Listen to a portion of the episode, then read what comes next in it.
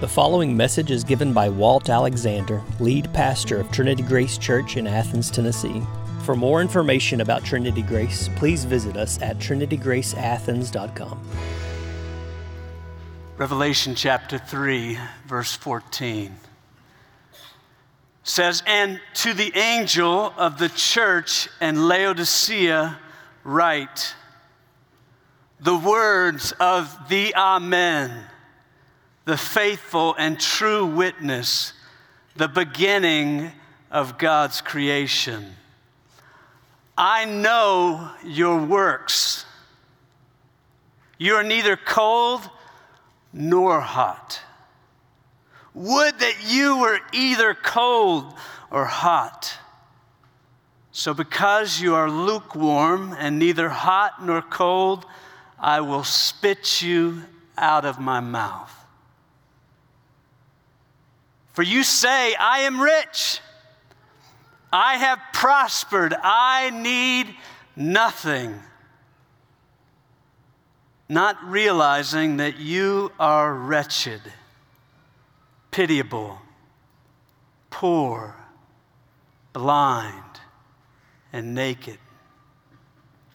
I counsel you to buy from me gold refined by fire so that you may be rich, and white garments so that you may clothe yourself, and the shame of your nakedness may not be seen, and salve to anoint your eyes so that you may see. Those whom I love, I reprove and discipline. So be zealous and repent. Behold, I stand at the door and knock.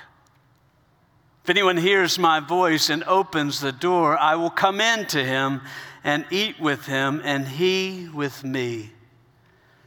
The one who conquers, I will grant him to sit with me on my throne, as I also conquered and sat down with my Father on his throne.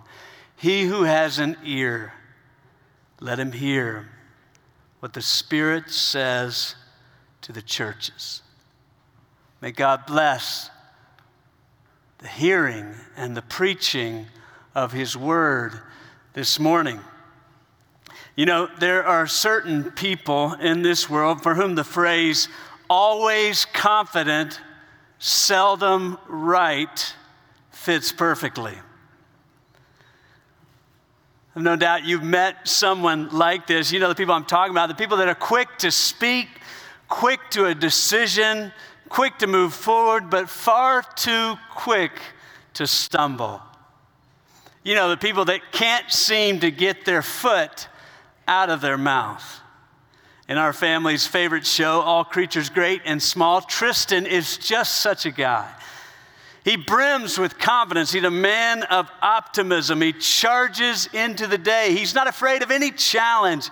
He's not afraid to try anything new. And in the animal clinic in which he's an intern, he's quick to volunteer to take up a hard case. But unfortunately, his confidence often leads to disastrous consequences, such that the other characters on the show are often found exclaiming, Tristan! Tristan, what did you do again? There's a danger when churches have a similar misplaced confidence. It's a wonderful thing for churches to be solid and confident in the truth of the gospel and the word of God. But it's a terrible thing when churches are confident in what they've learned, what they've gained, what they've achieved, what they've done.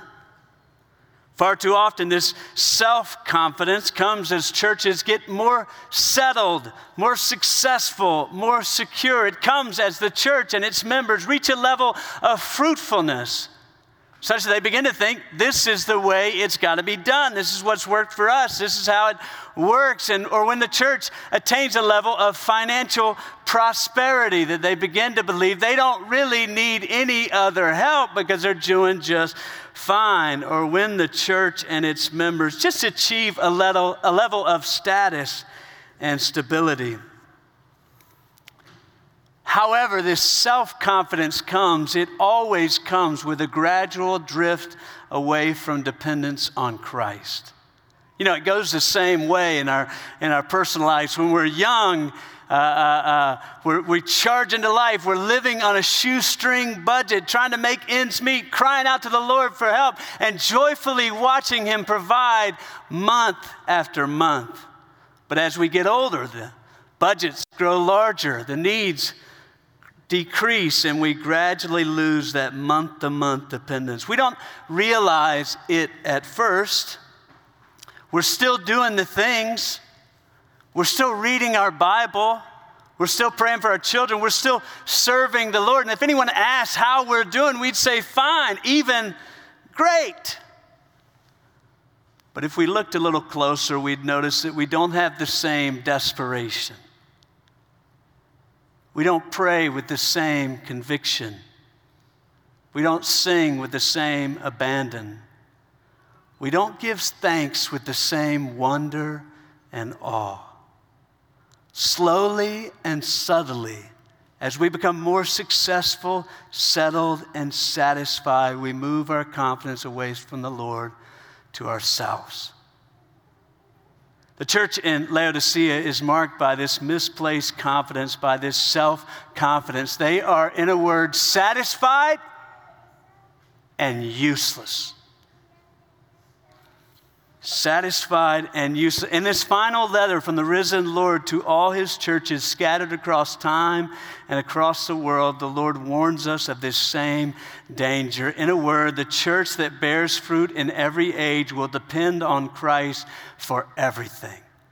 The church that bears fruit in every age will depend on Christ for everything. We're going to break this out in three points. The first is the reality of self confidence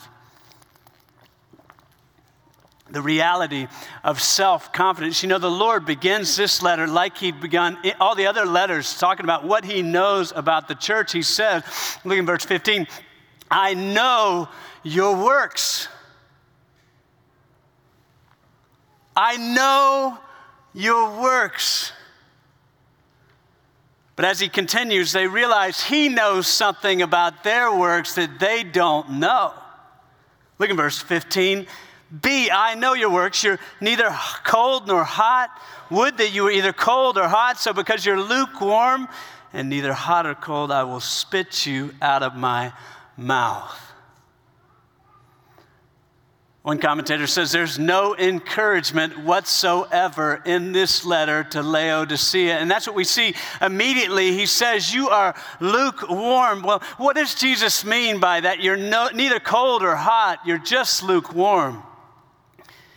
Often we understand lukewarm to be a reference to the measure of their passion for God. That's what we think. It's a, it's a measure of their passion for God. So we understand this verse to mean it's good to be hot, burning with passion for God, but not good to be lukewarm or cold, right? But if it's a reference to our, the measure of our passion for God, why would Jesus say it's better to be cold than to be lukewarm?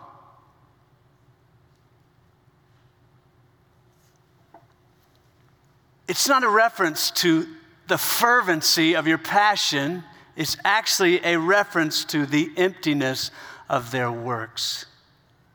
See, the water in Laodicea was notoriously bad. No good water supply was in Laodicea. So he was saying something very specific to them that would have made immediate sense to them. There was a town uh, named Hierapolis, six miles to the north, that was famous for its hot springs. If you know anything about hot springs, you go there to, to climb into, to dip into the minerally rich water, the medicinal qualities of the water. And so people traveled to Hierapolis for their hot spring water. And some of the water would even flow down through the valley and down the hill across from Laodicea. But by the time it arrived, it was lukewarm and dirty.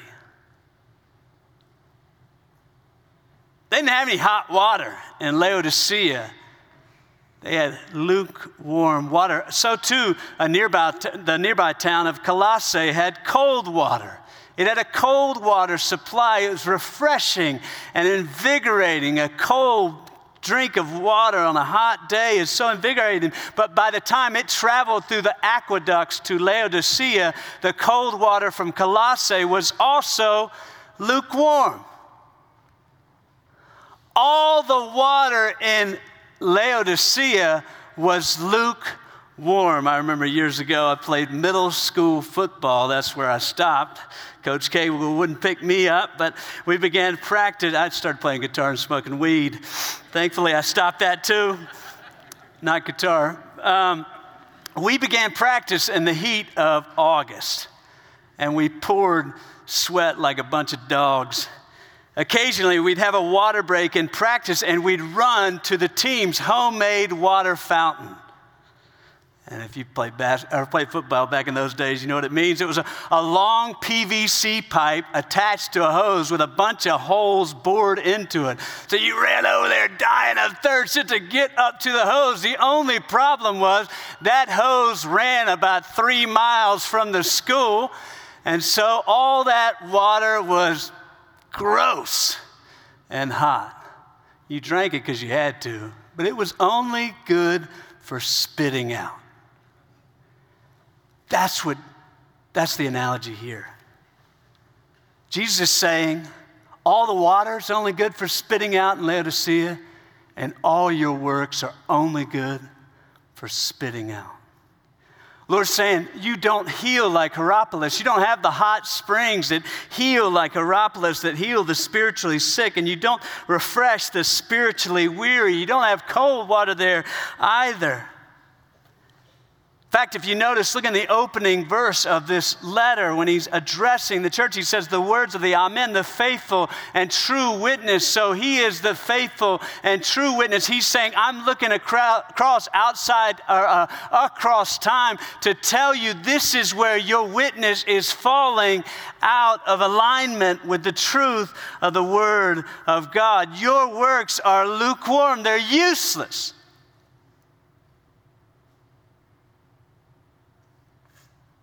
They're good for spitting out. This is the Lord, the one who gave his life to purchase this bride. And yet he says, I've come back to check on you and your works. They're not hot or cold, they're lukewarm.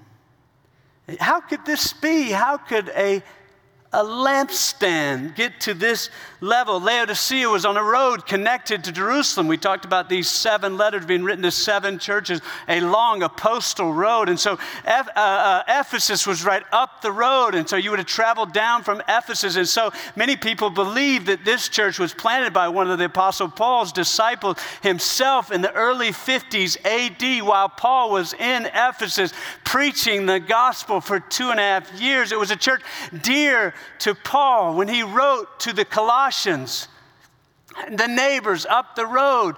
He said, Read this letter in Laodicea as well. Look in Colossians 2. He says, I want you to know how great a struggle I have for you and for those at Laodicea and for all who have not seen me face to face, that their hearts may be encouraged, being knit together in love to reach all the riches of full assurance of understanding and the knowledge of God's mystery which is Christ. And so you hear you have this church peppered throughout this letter and other letters that Paul loved and watched.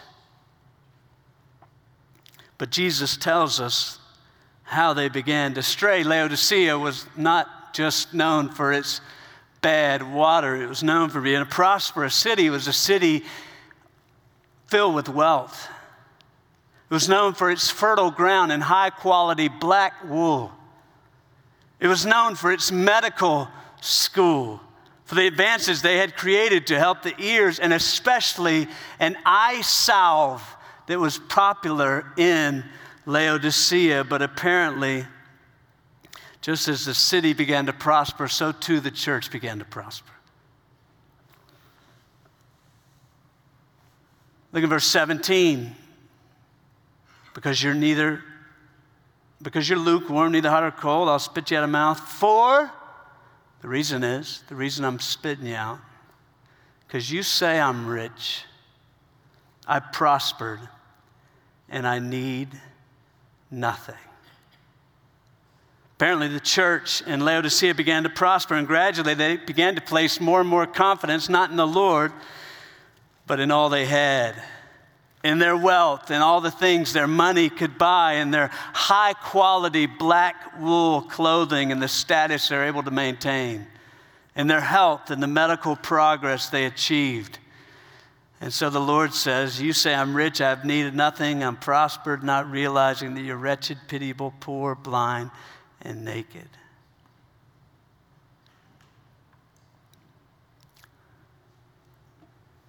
The reality is, they think they're the same as they've always been. They, they think nothing's changed. They think they're doing fine, doing well, still serving the Lord, but that's the sad reality of self confidence. You think you're rich. You think you're doing well. You think you need nothing, but actually, you're wretched, pitiable, poor, blind. You're blind and you're blind to your blindness. It's one thing to be like blind Bartimaeus on the side of the road saying, Father, uh, uh, Son of David, have mercy on me. It's another thing to be on the roadside, not realizing you're blind, and that's what he's saying to them. You're just like everybody else in town. Your church is in an outpost for me. Just another place where status carries the day. You're satisfied and youthless. Now, lest we be confused, Jesus is not saying sell all your possessions. There's nothing wrong with making money, even lots of money. But there's a great danger in money, is what he's saying. You begin to think that what makes you secure is your money. You begin to think that's what makes you stable and all these things. And more importantly, you begin to neglect your soul. We, see, we remember the parable, the rich fool, you know. You become like the rich fool who fills up his barns with grain and then he decides to build more barns to fill up with grain. Surely then he's safe and secure from everything, right? Even the seven year famine. In Genesis couldn't take him out because of all the grains, but then the Lord comes says, Fool, tonight your soul is required of you. You're rich in grain, but you're poor in God. It doesn't happen all at once, it happens slowly. The hit band, the Avett Brothers, who I can't commend every song they sing, but they do sing well have a song called Down with the Shine that gets at this very well. I think we have these lyrics for you. It says, this is verse one. He says, It's in with the new and out with the old. Out goes the warm and in comes the cold. It's the most predictable story told. It's in with the young and out with the old. So just talking about the change generation, love, and of the young generation this is where he gets a little more pointed. A belly full of high dollar wine, a fat hand, a fat wallet too. Things change and get strange. If you've lived under the sun for any length of time, you know what that means. With this movement of time, it's happening right now to you. The chorus says, Down with the shine the perfect shine that poisons the well and ruins my mind. I get took for a ride every time down with the glistening shine. As Shakespeare once said, not all that glistens is gold. The Lord is speaking in these verses saying, How's your soul? How's your soul? Is it fat? Is it bloated? Unfeeling? You know, when we're young, our soul is lean. I remember coming to the Lord, it's just so lean, so loving. Everything in Scripture, nothing could get in the way of following the Lord. But when we get older, fat grows over our soul in so many ways. With the money, the wine, the food, how's your heart? Has it become cold? Are the extra shifts you keep picking up what you really need? Do you really need the car? the education, the vacation, the freedom you're chasing with that money. What are you doing with that money? Is it yours to do with however you like? Have you begun to care too much about the clothing you wear and the way you look? Does your commitment to health and staying fit leave room for unhurried time meditating on the truths of Scripture? Do you still have time to drop everything to serve, to pray, to witness, to help? What are you saying is, how's the chase for stability and security affecting your soul?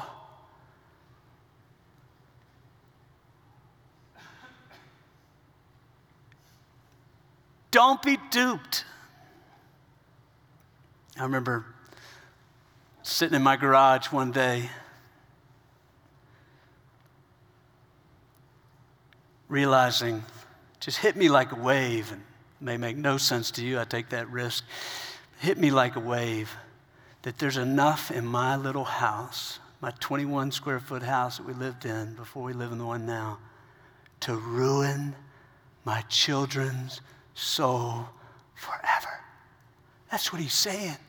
It's just like the parable of the soils. The, the, the things of this world, the cares of this world have begun to choke out the word.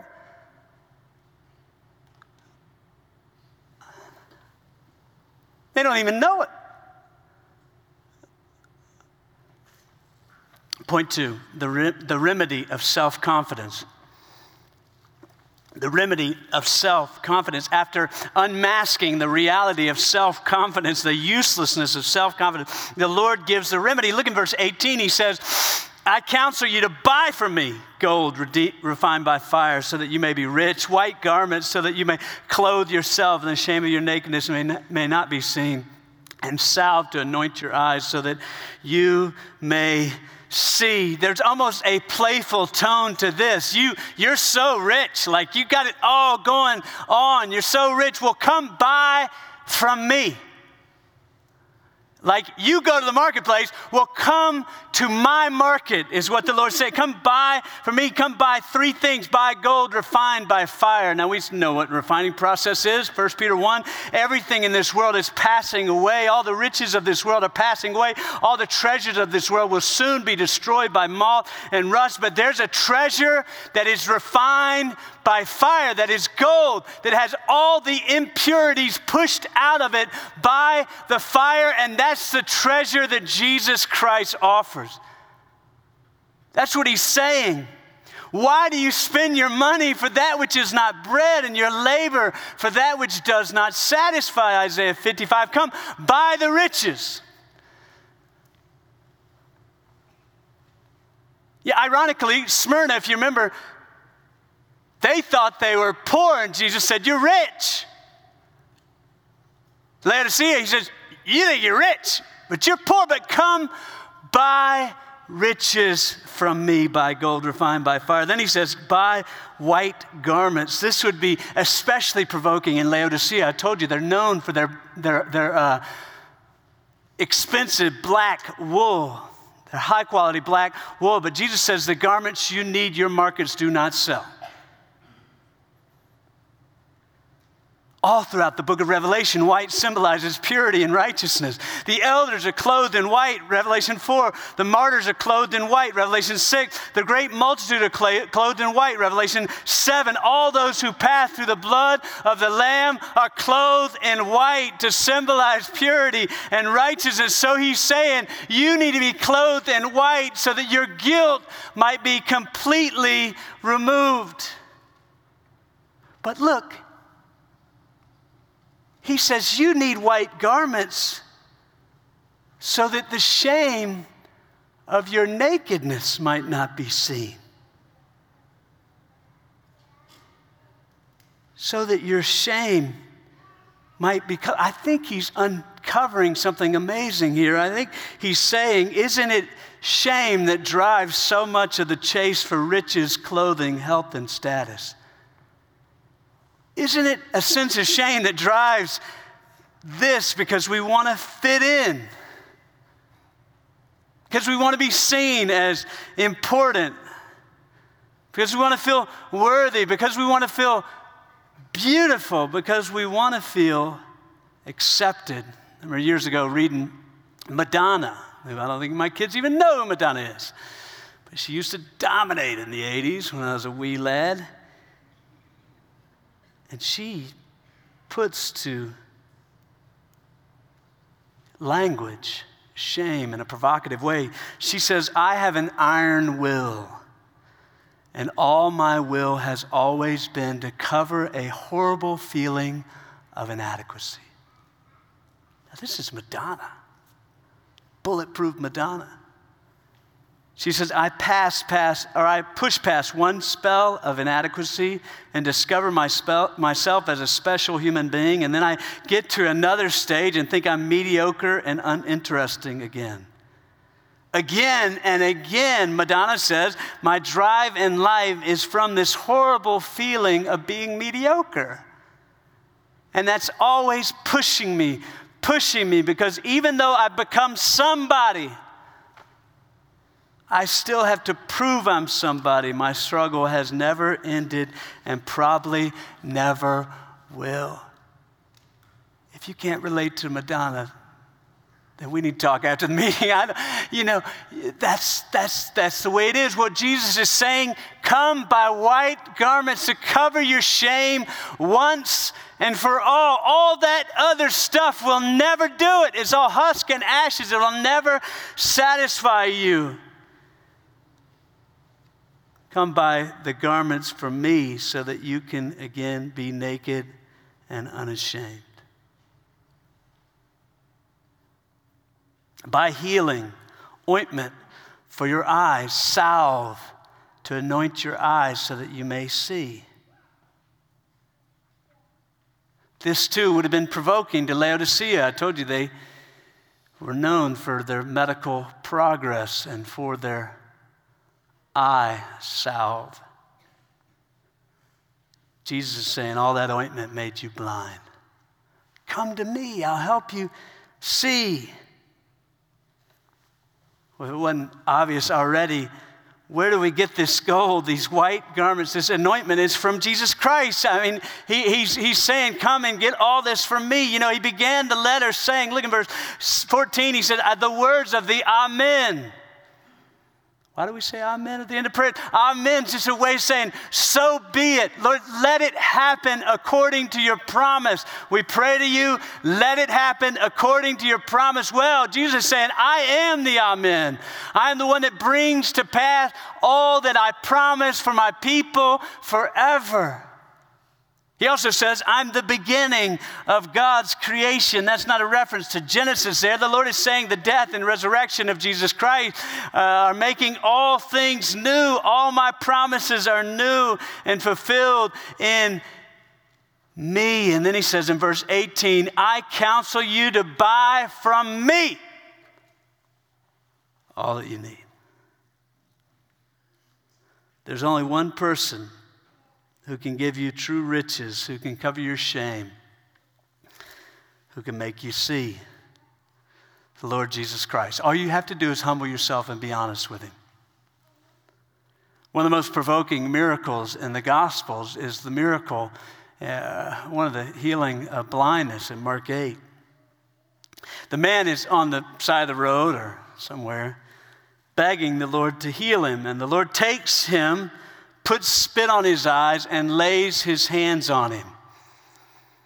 Now, the Lord was doing it in a demonstrative way to point very clearly to what he was coming to do to this man, to heal his eyes. And so he spits on his eyes and lays his hands on him. Then he says, Do you see anything? You see anything?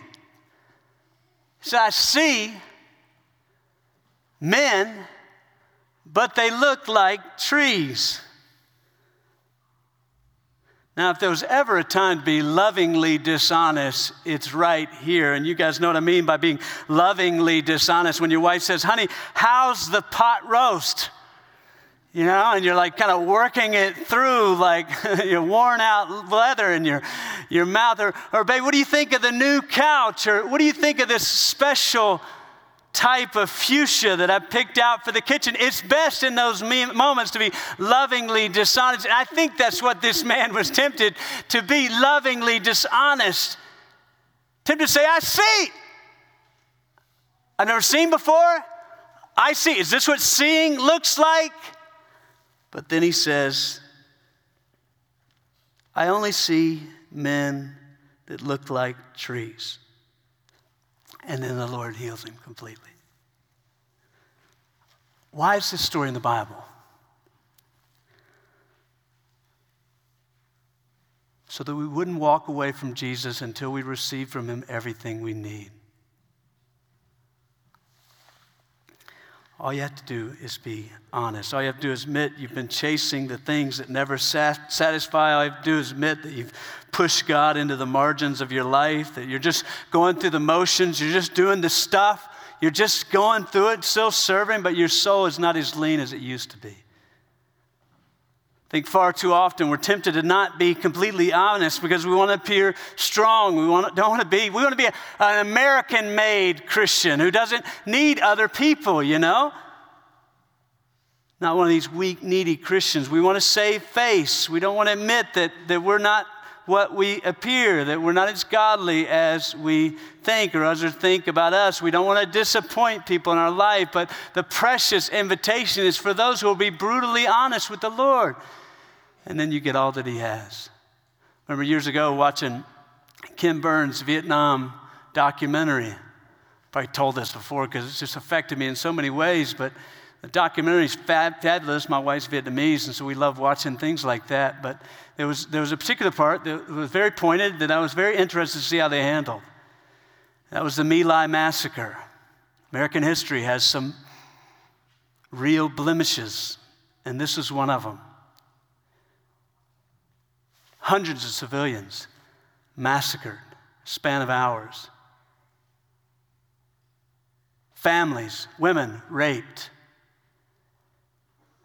I was watching, you know, I was leaning forward to see how they're going to handle this, how they're going to talk about this, are they going to look this in the eye? And there was a man that was there. It was there. He sat in a chair with the camera looking him in the face. And He said, I did it. I did the raping, I did the pillaging, I did the killing. I wanted to scream in that moment because suddenly he was a man who was honest, and that's all the Lord is asking you to do. He comes to this church in Laodicea that is satisfied and useless. And he says, If you'll just come, if you just admit that you've blown it and that you need me, you can have everything. I broke the back of heaven to give you everything you need.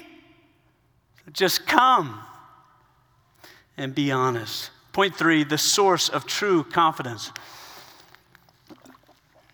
The gravity of the situation is heightened by another analogy. The source of true confidence is uncovered in verses 20 through 22. The Lord says, Behold, I stand at the door and knock. If anyone hears my voice and opens the door, I will come into him and eat with him and he with me. Often we use this verse, we think about this verse like we're preaching it to an unbeliever, and the Lord is knocking on the door of their heart. And so ask Jesus into your heart and he'll save you, or something like that. Well, that's wonderful and that's true, but this is not to an unbeliever. This is Jesus knocking on the door of a church.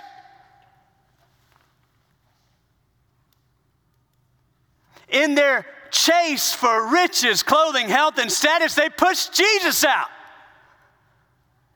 They excommunicated Jesus Christ.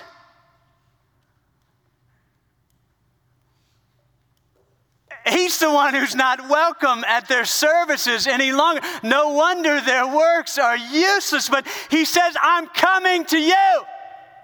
I'm standing at the door knocking for you.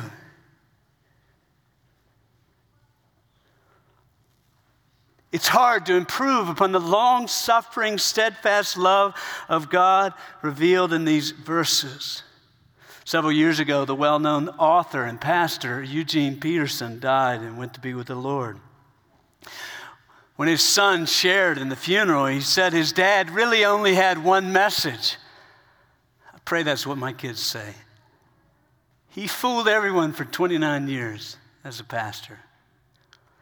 He only had one message. He said the message of his life was a secret he whispered in his ear many years ago. He said his dad used to sneak into his room at night and say it over him as he slept. He'd say, God loves you. God's on your side. He's coming for you. He's relentless. God loves you. God's on your side. He's coming for you. He's relentless. God loves you. He's on your side. He's coming for you. He's relentless. What do these verses reveal but that? The invitation is that I want to come in. I want to eat with you in a culture where eating was far more than getting some nutrients. Jesus was saying, I want to have fellowship with you. I want to be your everything. Jesus was not saying, I want a few hours of the week. He was saying, I want to be the center of your life. I want everything to revolve around me again. Don't you remember? It wasn't always this way. I want to be your strength, your confidence, your security, your peace, your joy, your riches, your treasure. See, Christianity is not a list of do's and don'ts, it's a person who wants to take over. Carrie Underwood said it. He wants to take the wheel, but he, he, he doesn't just want to take the wheel, he wants to take the whole car. He wants your life. Eugene Peterson, another place, says if we don't have a sense of the primacy of God, we'll never get it right. Get life right. Get our lives right. Not God at the margins, not God as an option, not God on the weekends, God at the center, God first and last. That's what I've come to offer you this morning. I've come to offer you God at the center. That's what Jesus Christ wants. He does not share. He wants everything. He wants your life. If you'll come to Him, you'll believe in Him, you'll trust in Him, He'll give you new life. He'll make all things new in your life as you follow Him and worship Him. Most importantly, He'll take away your dead heart of stone, your unfeeling heart, and put inside you a heart of flesh to fear Him and to love Him and to want what He wants and to love what He loves, to hate what He hates. And so it'll be like it was of Him your will and your desire to do the food, to eat the food of heaven. So, be zealous and repent, he says. Look at verse 19. Those I, whom I love, I reprove and discipline. So be zealous and repent. Be zealous and repent. Now, we've seen repent a whole lot of times in these, these letters, but this is a wonderful combo. Repent now, be zealous forever. Repent now, be zealous. Often we think, repent and live like pond scum. Isn't that the way we think? Repent and move into the doghouse for a couple of weeks. But that's not what the Lord says to this church that is completely useless to Him. He says, repent and be zealous. Start over. Start anew. That's the invitation. The one who conquers will sit with me on my throne. The one who conquers will sit with the Lord in the end. So he who has an ear, let him hear what the Spirit says to the churches. These letters to Ephesus, the Lord said, a church with truth but without love will soon be dead. To Smyrna, the Lord said, the only church that matters is marked by costly faithfulness to Jesus Christ. To Pergamum, the Lord said, It's not enough to be faithful. The church that conquers continually turns from sin to Jesus Christ. To Thyatira, the Lord said, The church that survives will be strangers in this world, but faithful to the end. To Sardis, the Lord said, The church must have more than a good reputation, it must have a deep, spirit filled life. To Philadelphia, the, church, the Lord said, The church that is a pillar in the life to come will hold fast to the end of this life. To Laodicea, the Lord says, The church that bears fruit in every age will depend on Christ for everything. So he who has an ear, let him hear what the Spirit says to the churches. So, what should we take away from these seven letters? Thinking about this yesterday. What am I going to take away?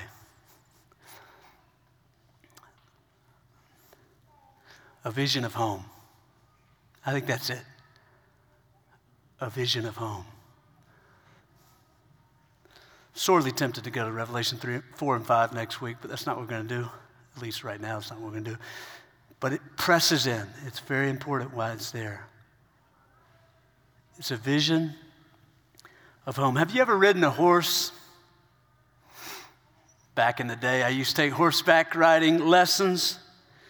Used to go on long trail rides on Sunday afternoons, and no matter how far you rode, no matter how many miles you traveled, not that we traveled like a, a gazillion, just like four or five, no matter how tired that horse became, the pace picked up when it saw the barn. The horse began to canter. The horse began to gallop. I think the point of these letters to the church in every age, facing every conceivable trouble from the world, the flesh, the devil, is just to say the barn is over the bend. To, to, to lift, not beloved, if we were leaving from home, we would have much reason to be discouraged and to be depressed and to be broken now, but we're not going from home, we're homeward bound. That's where we're going. We're going home. And so the pace picks up because we're going to the barn. We're going to glory to be with the Lord forever, to be in that mansion filled with many, many rooms. How do we go there? Well, you are the way, the truth, and the life. You're the one who's going to take us all the way home. Let us pray. Father in heaven, we cast ourselves onto you. We thank you for the privilege of sitting under your word. We thank you for these letters.